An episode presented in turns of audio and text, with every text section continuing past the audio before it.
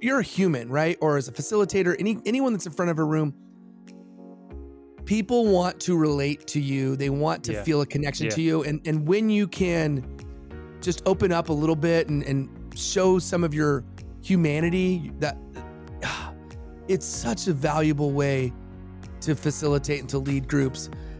They then feel a connection to you that they otherwise wouldn't feel. So I'm a huge proponent of that. I think when you do that, the, the rest of the event, whether it's a day or a week long, they're more inclined to want to listen and be a part of the journey that you're taking them down. Hello, and welcome to the Making Better podcast, where we talk about making ourselves, our teams, and our organizations better. My name is Matt Jertson, the founder of Better Everyday Studios, and I promise you, whether you are a business leader, a talent development professional, or an individual contributor, this show will give you actionable insights to help improve your own performance and the performance of those around you. Billy has led learning and development at some incredibly disruptive organizations, including Tesla, where he was the head of global sales and product training. Let me say that again. He was the head of global sales and product training at Tesla. He is currently CEO and co founder of Podify, a podcast production company, and is the host of the business podcast Insight Out. Before we get into the discussion, I want to remind you that if this is the first time you've listened to this show, make sure you subscribe so you never miss a future episode. And if you're already subscribed, I would just ask that you share this show with one other person because that is how we grow. I can't tell you how much it means to me. And so, with that, let's get into the discussion. Billy, how are you doing today? I'm doing awesome after that intro, man. Thanks. You're making me blush over here. But uh, a beautiful day. Great talking with you as always. I enjoy our conversations. So excited to have this one. Yes, I, I'm really excited too. And I have to say, you know, you and I have known each other for for quite a number of years now. But I feel like in getting ready for this episode, doing kind of research for the show, a lot of things really clicked with me of thinking about kind of kind of your life because amazingly I, I had no idea that the first thing you did kind of in your professional life is that you made an award-winning movie about psychedelics of all things. And when i kind of look at your career from there till now I, I get a sense that there's like a true like a real through line kind of a, a consistent thing that goes along with with all the different roles that you have. Um, do you do you see that Yeah, I do. And it's funny you say that you've noticed a thread because it took a, it took a whole lifetime for me to notice it. And the word that I came back to was experience. It's it's the experience. And whether it be a training or a movie or even a party, I used to do big elaborate New Year's Eve parties. I always care about what the experience is of others. And I'm a detail guy. I do think about all the little nuance. I like to surprise people. I like to make something that is memorable that people will tell other people about it. And that type of mindset and principle is is what I've done with no matter what I've done, whether that be the training or a movie or all those things. That's the way I've processed and the way in which I built those was with that kind of mindset. Yeah. That's so it's so interesting that it's kind of like you start from that experience point of view because I think you know when you think about traditional people in talent development very often it's people who start from kind of the knowledge perspective right? They were a subject matter expert or they were a teacher. Um, given the background that i had there's a little bit more of like that behavioral element. I don't think there's a lot of people that start from that point of view of what is this experience going to look like? How do you is you know so when you're thinking about training engagements is is that truly where you start of like what's the experience i want to have and then kind of like back into everything else Yeah, and it's it's interesting because I I kind of fell into training. I came I came from sales, and you know, as you mentioned, I was a, in entertainment, so made a movie. Realized that making movies doesn't necessarily pay the bill. okay, what am I going to do next? By complete chance, found myself in the renewable energy space doing sales, and had a knack for sales. So they're like, okay, you should train people. So okay, Sure, I'll sure. And so I didn't know what I didn't know. And I think sometimes having that rookie smarts helps. yeah To answer your question, I th- I think I naturally approached it with if I were the student, what kind of experience would I want? And yeah. this idea in psychology known as the peak end rule, I didn't actually know this rule at the time, but I discovered it and realized that that was a big part of the training success, which is you need highlights and you need a strong ending. And that could be for the day, that could be for the entire training event, that could even be for the first part of the day. Is yeah. that you want like anything that's separated, you want it to have a moment or a few moments that stand out and you want to end really, really strong. And so yeah. when I would instruct the training experience, I would try to make that happen with every segment and with the training as a whole. While, of course, remembering that there needs to be some outcomes that are going to allow us to get the result that we're looking for. So for me, it was like, okay, I could do role playing or I could do American Idol style of role playing. yeah. Where we have Randy, Simon, and Paula, and we're giving real time feedback with those judges. Or yeah. I could give people a knowledge check test, or I could do Family Feud, where I divide the room into two. And so I don't want to do a boring training. I want to do something that people are going to tell their friends about. And yeah. that's the type of trainings we created. Interesting. Did you ever, I've, I've heard of other people doing things like this, where did you kind of have like a grab bag of potential like exercises and interactions that you'd done before that you like know just you know how to set them up you know how to fit them in that you kind of like pull from those to match them to different training experiences yeah definitely over time we we developed sort of a core group. There were some staples that we did almost every time yep. but yep. then we'd get creative and bring new ones in. I mean we for a modeling exercise we had a dance that we taught everybody. So we're teaching people the this is for like leadership development. Yeah. You modeling the right behaviors. We, we wanted yeah. to implant that concept in a really meaningful and memorable way. Yeah. So we actually did if you've seen uh, napoleon dynamite we did the dance from napoleon dynamite and we had people model and we actually did it in different ways and so we yeah. could teach people about the different learning styles you could yeah. teach them by modeling you could teach them by showing them you could teach them by writing out the instructions and the and the goal was to really show them that when you physically model something, that's going to leave the best impression because it it, yep. it does a lot of the learning mechanisms all in one. Yep. And it visually shows people what to do, and then you get the best results. Yeah, it's interesting. Just kind of double click on this peak end rule and, and how important this is because I was I was just having a conversation with a friend of mine who does a lot of pretty emotional training. Like they really get into a lot of deep stuff to try to help uncover like um, uh, just to help people be them their best selves and it's it's a very kind of there's a lot of expo- emotional exposure that happens in it and when i was asking her how how she did that she talked about how she just starts right out of the gate being incredibly open herself and kind of sets the mm. tone for the whole event and i think that there's one thing that it's easy for us to fall into in talent development in instructional design is there's like these like rules of like standard best mm-hmm. practices mm-hmm. where kind of if you do it this way it'll at least be okay you know it won't like totally fall on its face where you just you know you introduce yourself you introduce the objectives and it's just a very slow way to get into stuff and it sets the expectation in the learner oh I've I've seen this before. Like I, I know where this is going. And so I gotta believe that starting out strong just really helps you set the tone for for the whole mm. rest of the event.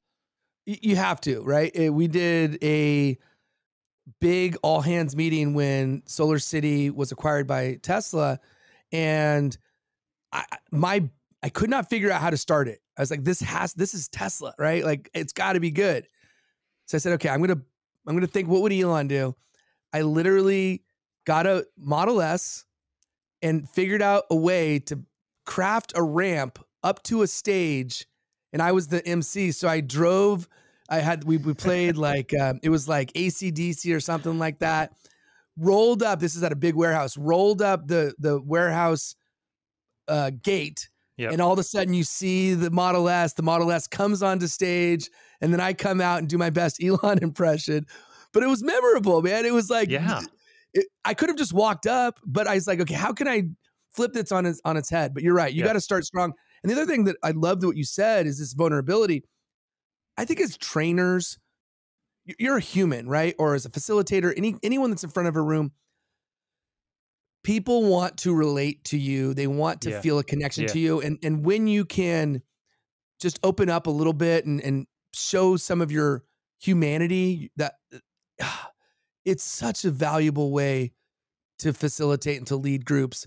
They then feel a connection to you that they otherwise wouldn't feel. So i'm a huge proponent of that. I think when you do that the, the rest of the event whether it's a day or a week long they're more inclined to want to listen and be a part of the journey that you're taking them down Yeah, well, it, I love that you went there because that was kind of the next thing that I mentioned. Because you know, when you say you're you're having people do you know kind of American Idol style stuff or learning learning dances, I can hear listeners be like, "Well, that would never fly in my company. Like, I'm never going to get people to dance."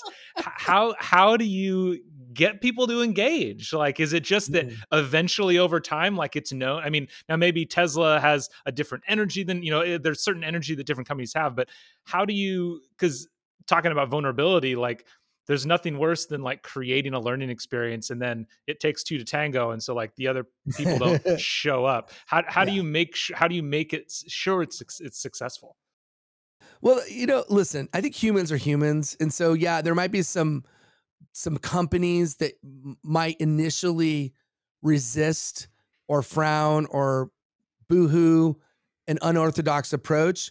And so I would I would try, you know, start small. You don't need to do a dance to start. yeah Do something that's going to allow you to to win over not only the learner, but of course your your customer, which is the company, right? You, whether or not Yep. you're a full time employee or if you're a contractor, the the boss is is the you know the company is the client, right? So you want to make sure that they support you, and then uh, it's it's like anything, stakeholder management. You got to walk them through this. You got to be able to explain to them what's the value, why are you doing it, what Yeah. results have you seen in the past. So the reason why we do it is we believe that experiences they last. They're Yeah. they they touch you. So like we did when we did a a big change management initiative where we were teaching the the Tesla team and and and transferring a bunch of people from Solar City to a new sales process. We did a full day event where I mean, it had everything from teaching people to make paper airplanes to going to a bowling alley to like doing all these crazy what you would think are completely unrelated things but because we created an experience people remembered those things yeah and to this day they they remember that and Yeah. so what we're, we're trying to change the neural pathway that Exactly. exists and if you do the same or if you do what's expected people tune that out for the Yep. same reason if you were to drive from point a to point b on a daily basis somebody asks you at point b like do you remember the drive you don't remember it because you've Nope. done it over and over and over again but if you had to take a detour or if there was an accident or if something happened that was not normal you're going to pay more attention like Yep. if you go on a vacation you remember your vacation more than you remember your day to day and so Yep. what we want to do is we want to put people in a type of environment and atmosphere and an experience that will challenge the status quo and give them a unique experience that they won't forget Yep, 100%. And I would also say that, you know, if if people are a little bit uncomfortable, that's actually a good thing too because that's going to help with the learning. You know, we are a great, you know, we are hardwired to remember emotional experiences because it, you know, 10,000 years ago, emotional experiences weren't coming from a movie. They were coming from a situation that was life and death, right? Like that's where emotional experiences came from. And so we will remember those things a lot more.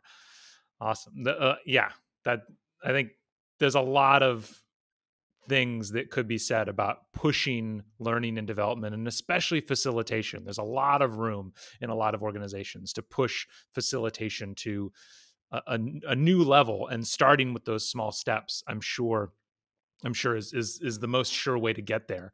When when you so you spent all this time building these amazing experiences at Tesla, then you left Tesla, went to the podcast, start started a podcasting company and started a podcast. How how did that transition happen? It was still around mm. this idea of experiences, I'm, I'm guessing, but how did that transition happen?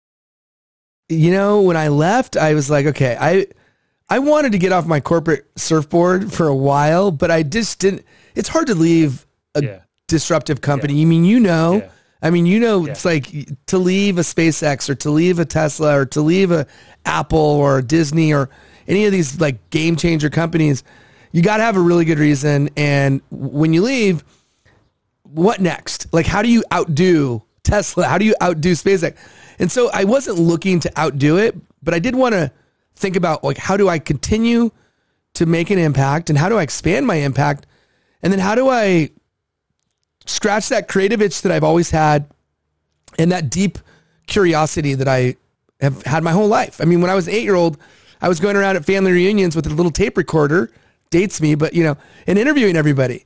And so the, the podcast medium made sense. It's got intimate, right? I'm talking to somebody like literally like whispering in their ear, right? Yeah. That's yeah. That's yeah. a power the the vibration of a human being's voice is incredibly it, it captures your emotion. And, and so that's so you got the intimacy.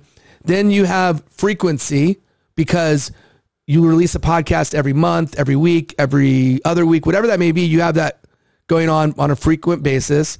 And then you have duration, right? Like podcasts can be 30, 40 minutes long or an hour long. And yeah. and so you get to know people really well. So I thought, okay, I already inherently am naturally curious. I like creating experiences the podcast seemed like a nice fit. And then when I created my own show, I realized, okay, this is a lot of work. I mean, I had made movies. Movies take hundreds of people, literally. And I and yeah. I and you know, so I learned how to make something creative with hundreds of people. Luckily, a podcast you don't need that many, but you still do need you know five, ten people to make a to make a show. You know, especially if you're gonna try to get it out there and do all those things. So it's like I found an editor, audio. I found a video editor. I found a show notes person. I found a, a social media person. It's like, okay, if I need help, surely others do as well, which then led to the formation of Podify. Mm-hmm. And so now, you know, now we we do a, a ton of different shows and different genres and, and all kind of with the same idea, which is helping people with thought leadership well, get their message out there. A lot of sense then that you know you you were looking to start a pod you, you were looking to start a podcast because of that connection you were getting with folks and then in your search for help you kind of created the the rest of the of the company because you realized I need help other people's need help other people probably need help specifically with the podcast. So your podcast is called Insight Out, which I love. I love, you know, I've listened to many episodes. think it's it's really great how you're talking to these really successful people to come up with these kind of key moments of insight that they've had. In in your discussions, have you found that when it comes to some some of these people who are really successful, are there common key moments of insight that really move them forward in their lives? Yeah, there there really are. I mean, there are a lot of different ones but I would say some of the more universal ones, I heard this today. As a matter of fact, I interviewed Kevin Harrington. He was one of the first guys on Shark Tank. It's don't wait for perfect. Mm. I, I see this all the time. You got to be quick to act. And so he's a great example. What he did is he basically invented the infomercial. So he didn't wait for like a perfect business plan to invent the infomercial he found that when he had cable, there was six hours of cable that was not playing anything. So he called the cable company, kind of complaining, like, "Oh yeah, well, that's because they don't have enough." This is you know in the '80s, they didn't have enough content to to show 24 seven, right? So he's like, "Well, can I put something there?"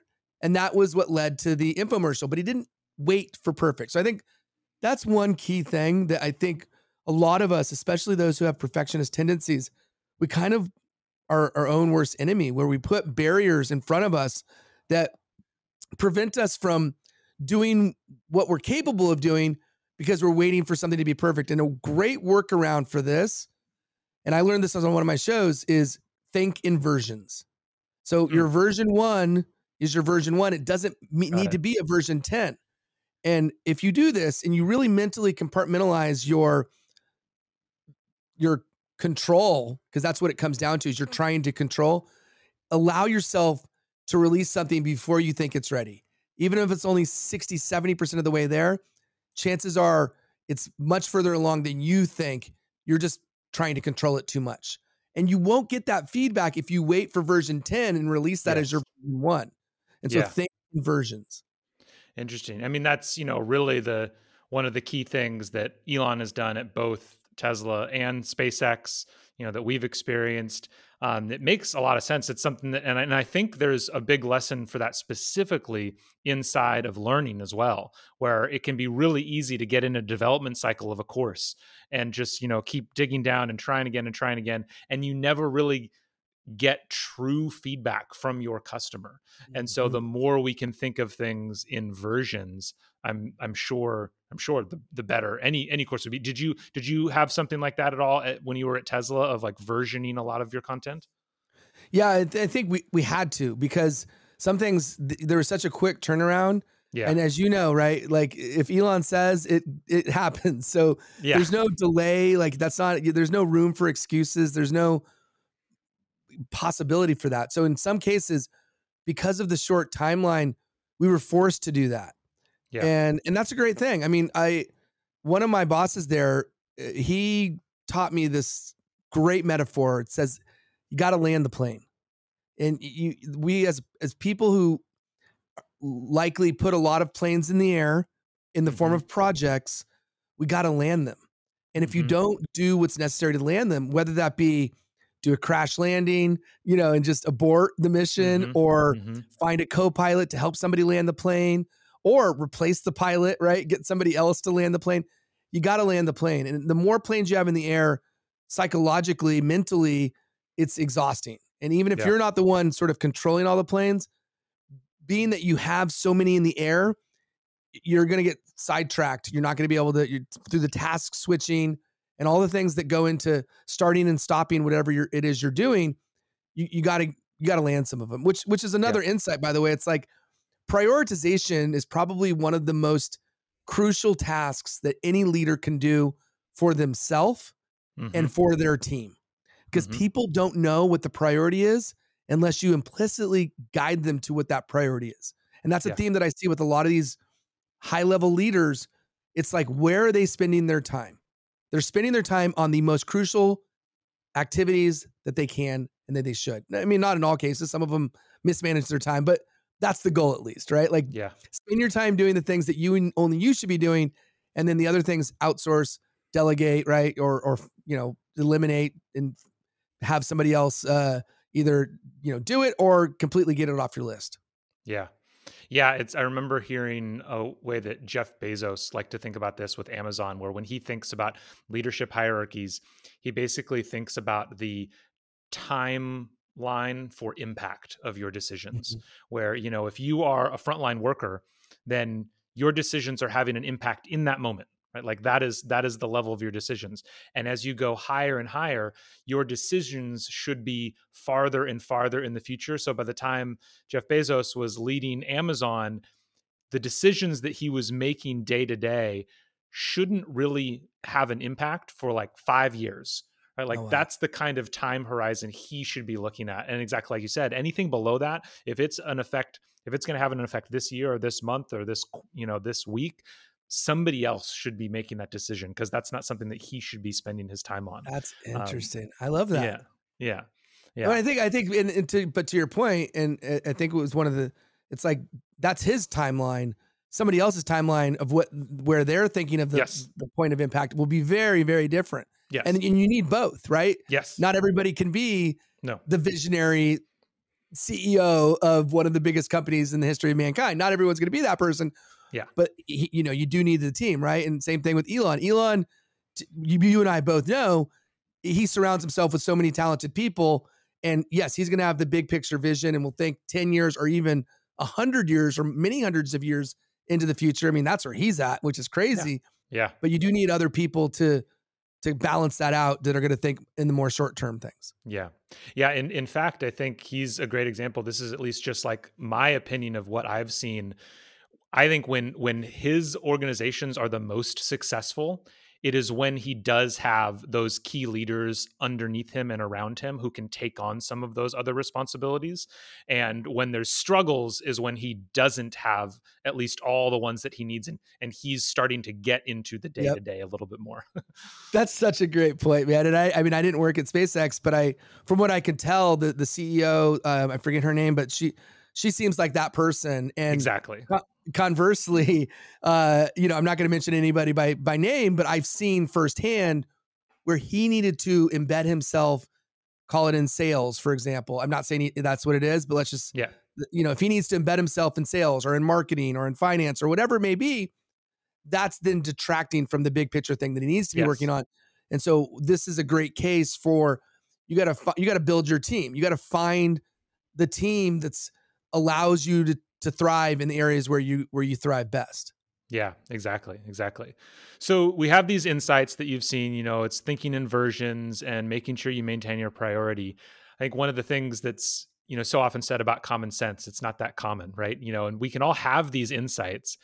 What makes a difference? You know, you've talked to these really successful people what makes the difference between somebody who has an insight and doesn't do anything versus has an insight and it leads to action mm-hmm. what what commonly causes that to happen well yeah and i think the other piece to insights that we can't forget and we need to think about is putting ourselves in position to have them and mm. one of the things that i learned w- while at tesla was a moment of insight is more often happening when you quiet your prefrontal cortex.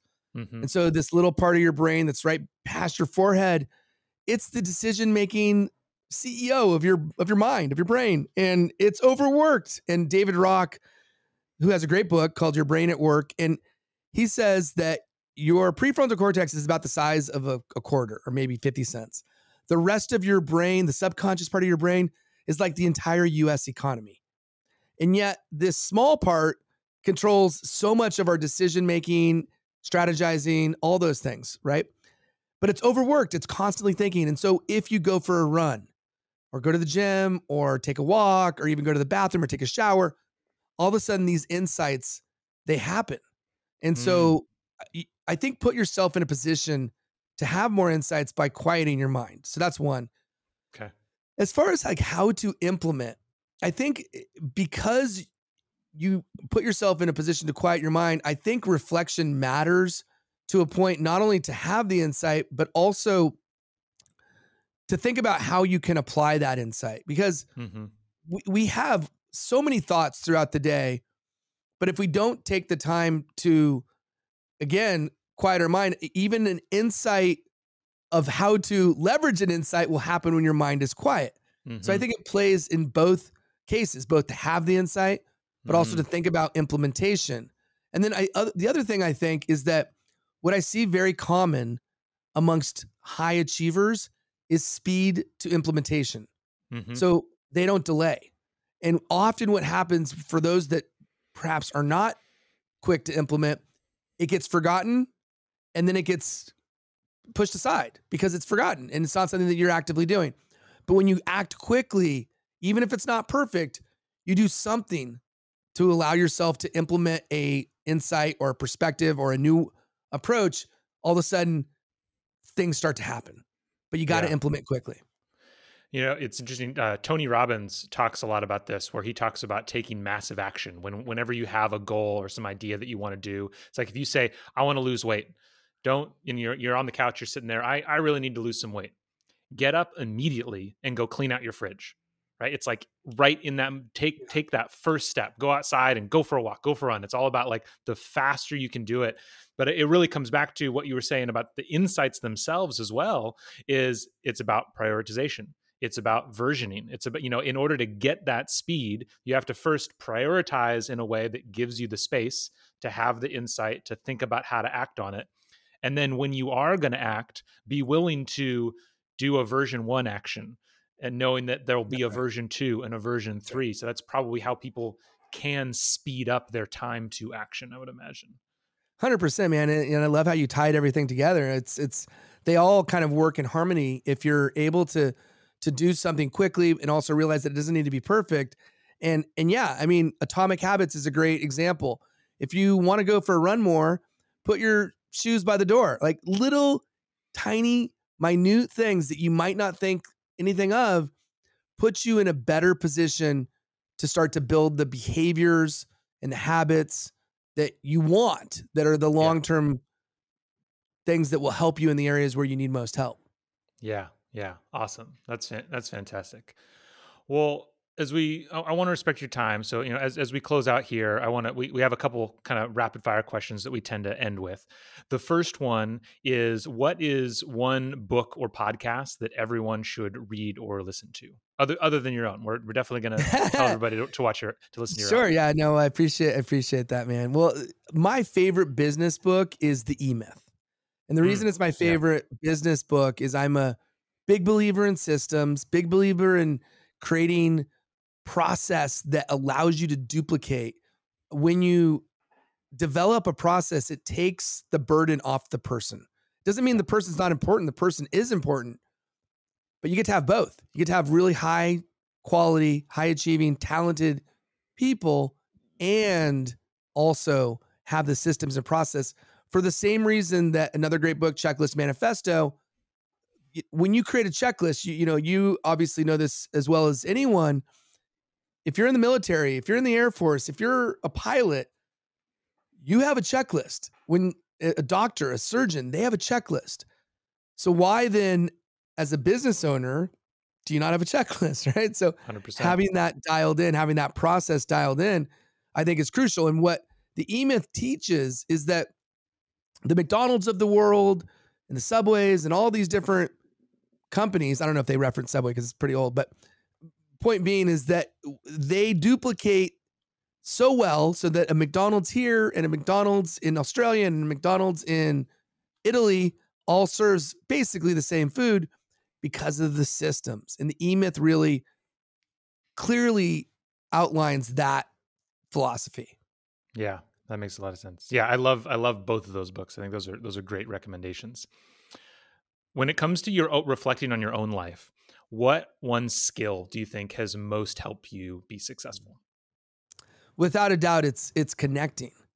It, eh, you, who, not how, right? Yeah. It's it's who you know is always going to trump how do you do it, right? It, you'll figure out the how if you find the who. Yeah. And so life is a series of opportunity to connect with people who could change your life. And if you treat it like that, you will be able to have a very rich and fulfilling and purpose filled life because of the the human beings in your life.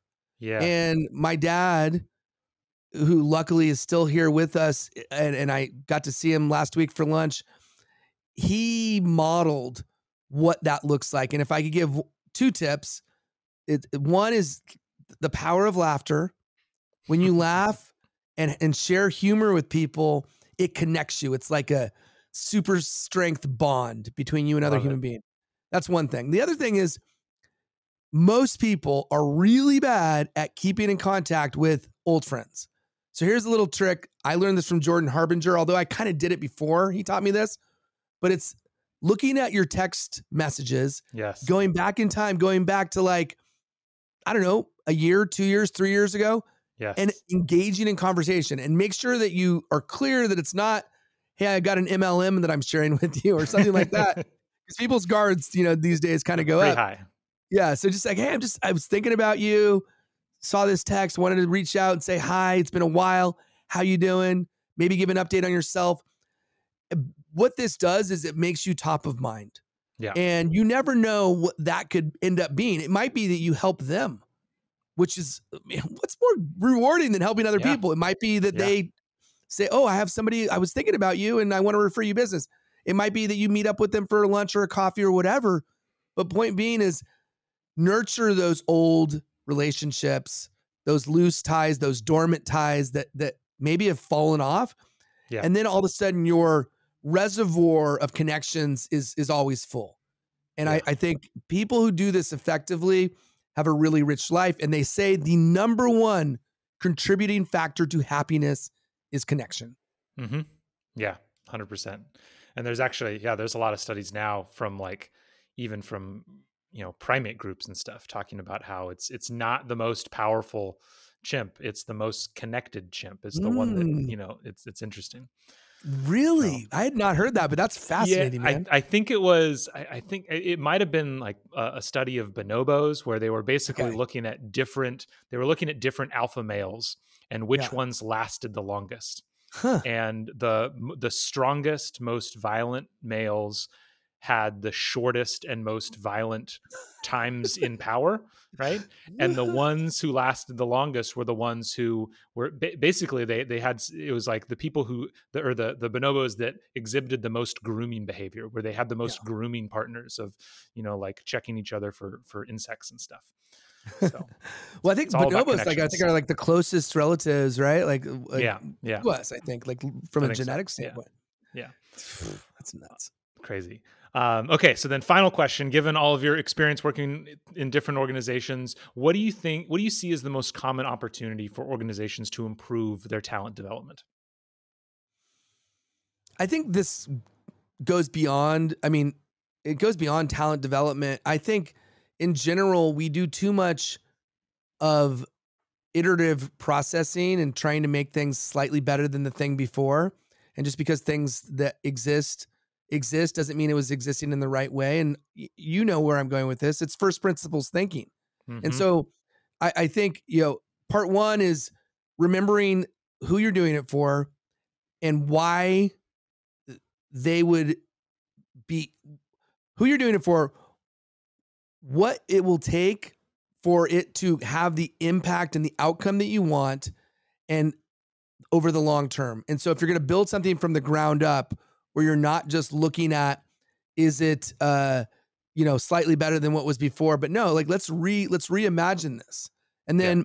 the the second part and this is as important is you got to get clear on deliverable outcomes of implementation because theory is great concepts mm-hmm. are great knowledge is great are people actually taking action and yeah. so i would over index on outcome effectiveness. How is what we're doing and teaching actually being applied in the field? So, if it's sales training, for example, how is it changing the behaviors of the salespeople to yield the outcomes that you want, either from close rate or customer experience or follow up or whatever the things are that you're working on? Is it actually moving the needle? And then get real with why it is or is not. If it is, yeah. great. Like keep doing more of that. If it is not, determine what the is not cause is and then and then make the adjustment from there. So again, first principles thinking, don't reason by analogy, think about building it from the ground up with the outcome in mind and then check those outcomes by being laser focused at what are the the the actionable things that need to happen and the ultimate ultimate outcomes. How do we check for those and make sure they're they're really happening?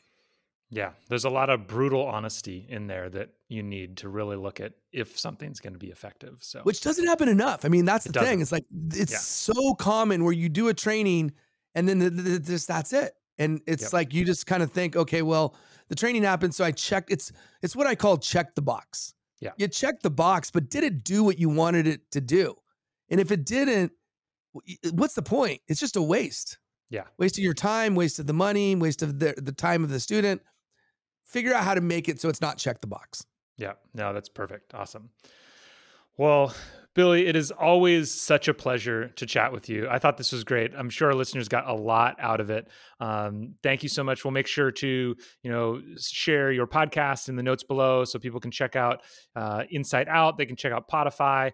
Um, I hope you have a great rest of your day, rest of your week, and we're we're coming up on Thanksgiving as as we're recording anyway. So I hope you and your family have a really happy Thanksgiving. Likewise, Matt, and, and happy Thanksgiving to you, to your family. It's a pleasure. I'm uh, super grateful for our friendship and looking forward to continuing, uh, you know, all the things that, that you're doing and, and, that I'm doing. And hopefully we can continue to work together, collaborate, and enjoy each other's company, man. It's been a, it's been a real, um, it's been an honor. Awesome. Thank you so much. Bye. Thank you so much for tuning in today. If you liked the discussion, make sure to hit like and subscribe so you never miss an episode. As a reminder, if your team is struggling keeping up with the training development demands of your organization, we want to help. Better Everyday Studios is a full service instructional design team that can help you with everything from ideation to actual content creation and delivery. Please reach out to us using the link in the episode notes below. Have a great day.